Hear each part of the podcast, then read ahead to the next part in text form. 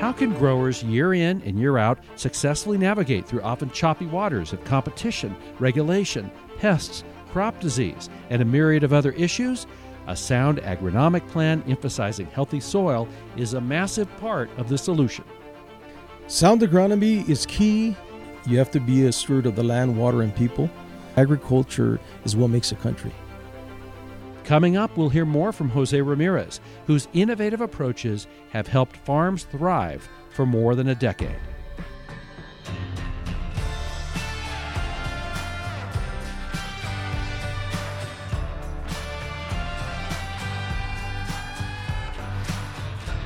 Welcome to Redox Grows, an in depth look at key issues affecting agriculture and the people that make it all happen. I'm Jim Morris with Redox Bionutrients here in Burley, Idaho, and I'm visiting with Jose Ramirez of Buttonwillow Warehouse Company. Good to visit with you, Jose. Good morning, everybody. It's a pleasure to be here. Thank you, Redox, for having me here in your excellent podcast. So, you've been at Buttonwillow since 2011, working in the salad bowl of the world. Salinas and the Watsonville areas. I remember the first time I saw those areas. They are magnificent farming areas. Tell me more about the work that you do, Jose. I was born and raised in the Salinas Valley and uh, have been around agriculture all my life. I am passionate about what I do. I mainly advise farmers on growing practices, both crop protection and plant nutrition, as well as biostimulation in basically all the berries that are commercially grown in the state of California. My territory uh, is from Watsonville all the way down to Oxnard and into central Mexico. But, uh, but the primary focus is to grow better quality berries uh, year round and being a good steward of the environment, the land, the water, and taking care of the community.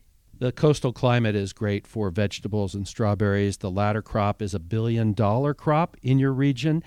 But with farming, there are always challenges. So, what are some of the big issues that the growers that you're working with are dealing with? Currently, the two main challenges that I'm seeing one being uh, the hand labor. Uh, there's a shortage of hand labor, uh, even with the uh, federal assisted programs like the H2A programs, we still have issues with hand labor. That's a big challenge because in I'll give you an example.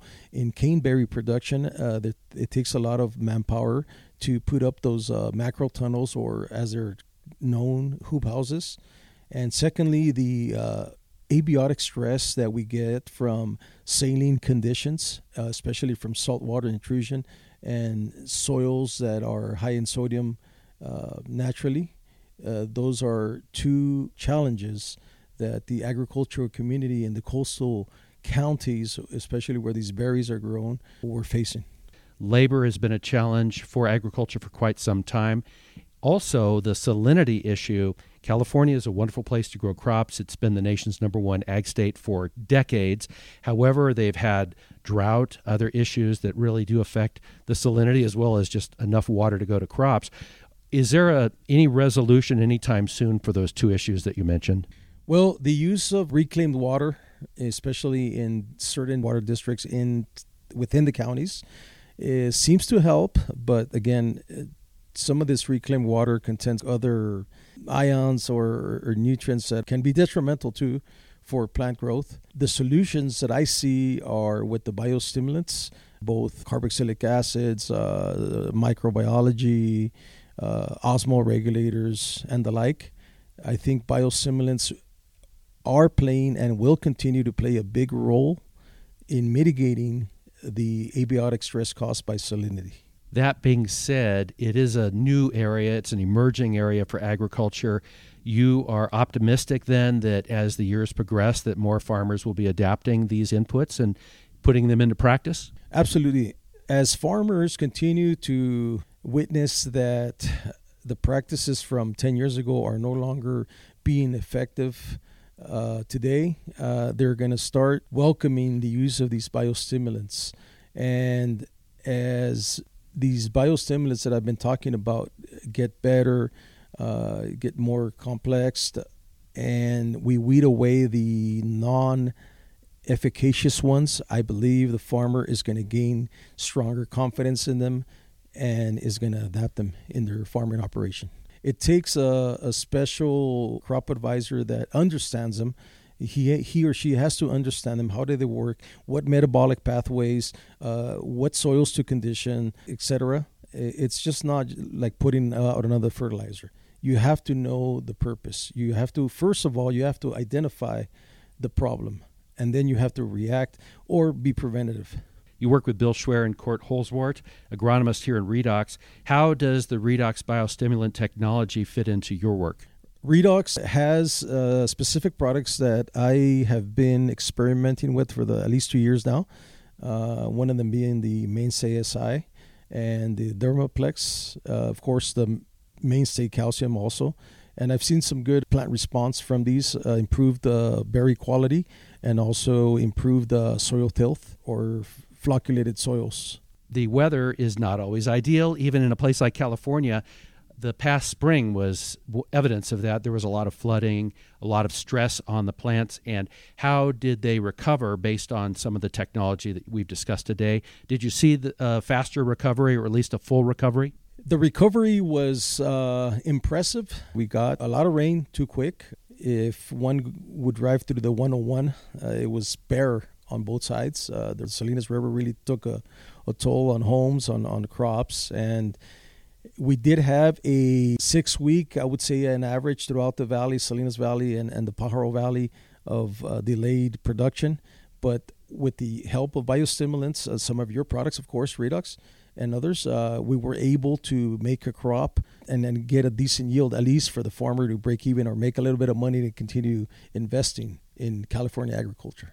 How important is sound agronomy? Sound agronomy is key for many reasons. You have to be a steward of the land, water, and people. You have to know when and how to apply these agronomical principles. For example, peak demand of nutrients. Uh, certain nutrients are needed more at certain phenological stages than others, especially in the coastal areas. We have to watch our nitrate uh, inputs.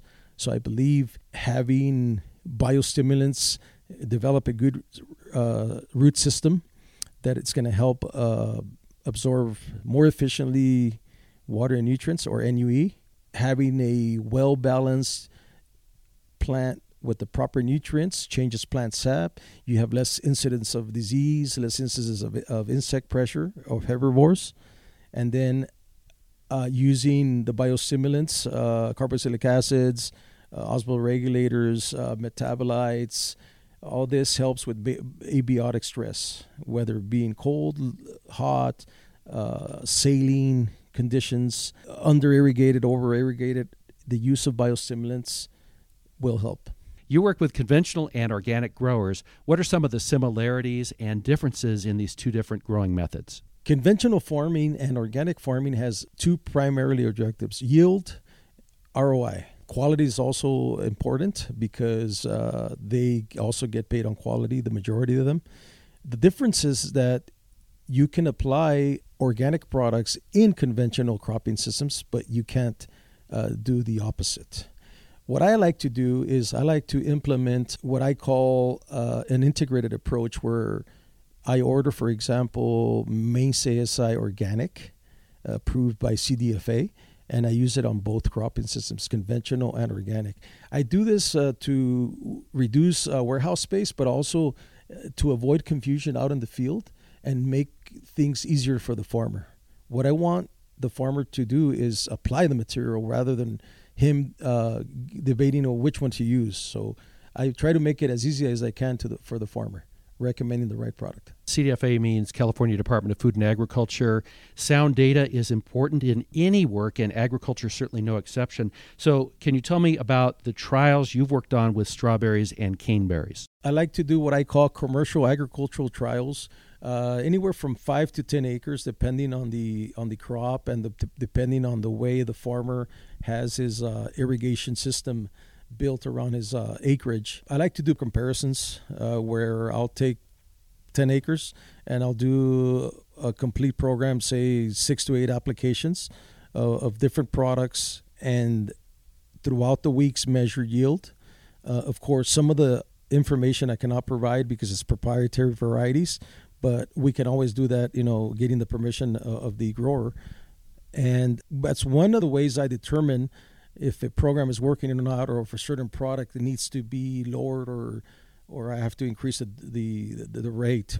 Also using different localities uh, in in the Central Coast, we have a lot of microclimates. Uh, I'll give you an example. We go to the Hollister, San Juan Bautista area. It's a much more warmer, Gilroy area than the Marina Castro area. I mean, we, we have the marine layer in the summer, and that makes uh, it makes it tougher. The plants are under a different type of stress, where photosynthesis rates are not as high as something in the uh, interior of, uh, of the valley. You need that confidence from the trials that the products are working and they're going to help the growers get their best results. And the growers need that as well, correct? Because farmers face a lot of challenges each and every year. Even if it's a great weather year, there's other factors that can contribute. So, confidence through these trials is very important at your end and at the farming end as well. That is correct. And I'm glad you're really focusing on this because in the past, and when I say the past, over more than 10 years ago, I would come with uh, data from different sources, third party university, and uh, the reply I would get would be like, Jose, well, yeah, that's in uh, in another part of the world or another part of the state. Show it to me here, and that opened the door to doing in-house what i call in-house trials like okay let's do it in your farm with your irrigator with your equipment and you get to see the results firsthand so that's a big plus. So you have a work connection with Mexico. Tell me more about that. We have an affiliate in uh, central Mexico called BWC, Agro de Mexico, where we were asked by uh, American farmers to open up a, a, branch down there since they were going to be farming. Some of them uh, did end up uh, putting farming operations in, in central Mexico. Some of them, some of them didn't. Again, uh, in Mexico, people tend to think that there's a lot of people that want to work in agriculture, but the reality is that there's a lot of industry now in central Mexico, one being the automobile industry. Uh, there's a lot of, uh, I'll leave out the names, but a lot of companies that have landed in, in central Mexico putting up shops. Uh, and not only that, but shoes and, and clothing. And those people prefer working under enclosed environments, air conditioning, rather than working out in the 80 degree weather and humid.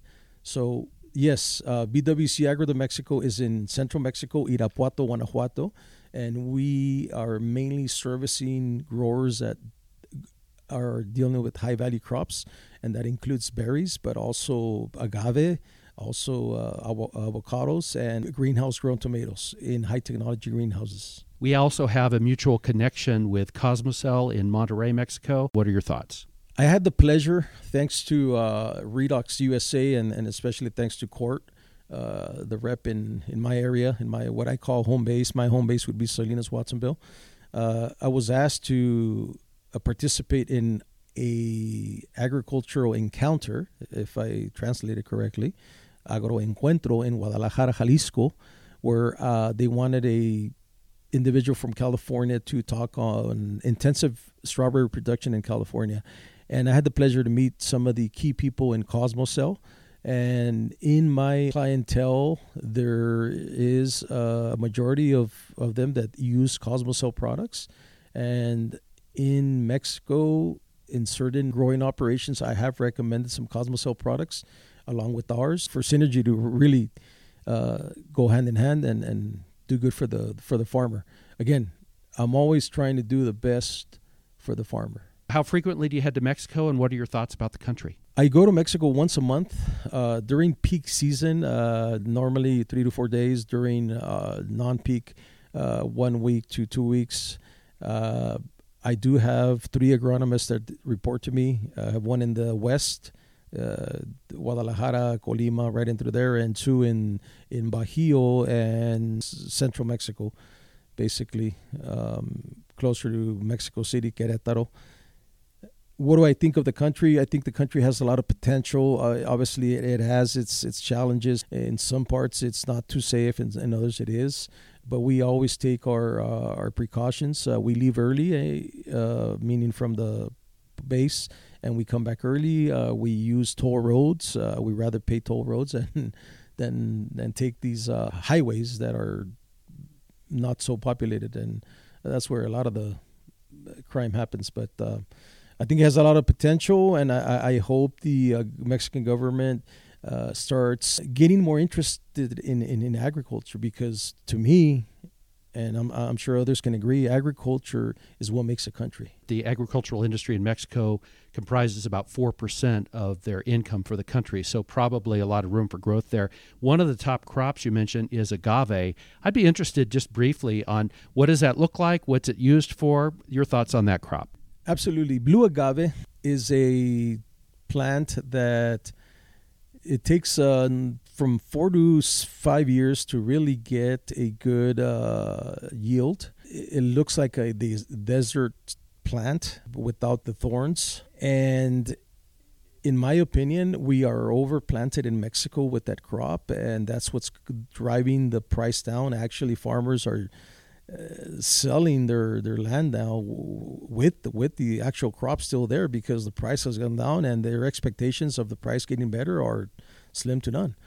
And I think the misconception that uh, just because there's uh, American influence down there, like these Hollywood stars putting their name behind the the tequila bottle or the brand name, that it's really going to take off. Uh, I really think that's going to come to a a grinding halt pretty soon. I also th- think that uh, it's not a sound uh, environmental stance to overplant with that and remove trees from from these uh, hills.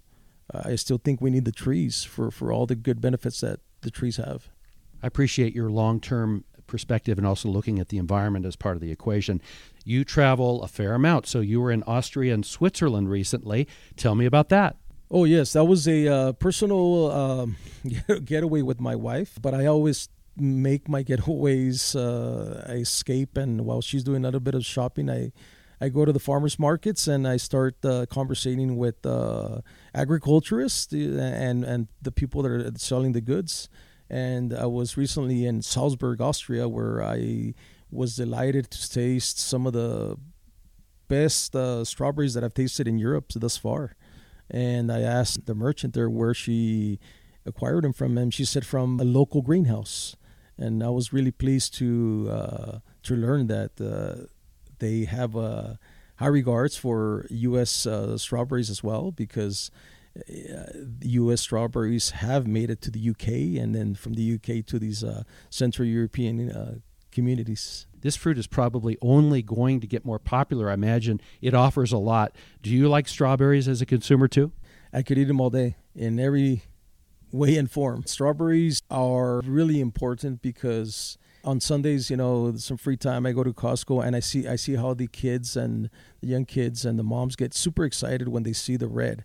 It's like the red is much more uh, attractive than the other colors. And oh, mom, strawberries, you know, and that make that makes my heart smile. I mean, because why? Because it's we're you know we're, we're creating jobs. We're we're we're we're take care of the earth. You know, working alongside farmers. To me, farmers have been sustainable for years. You know, all these you know keywords nowadays that we hear: sustainable, regenerative.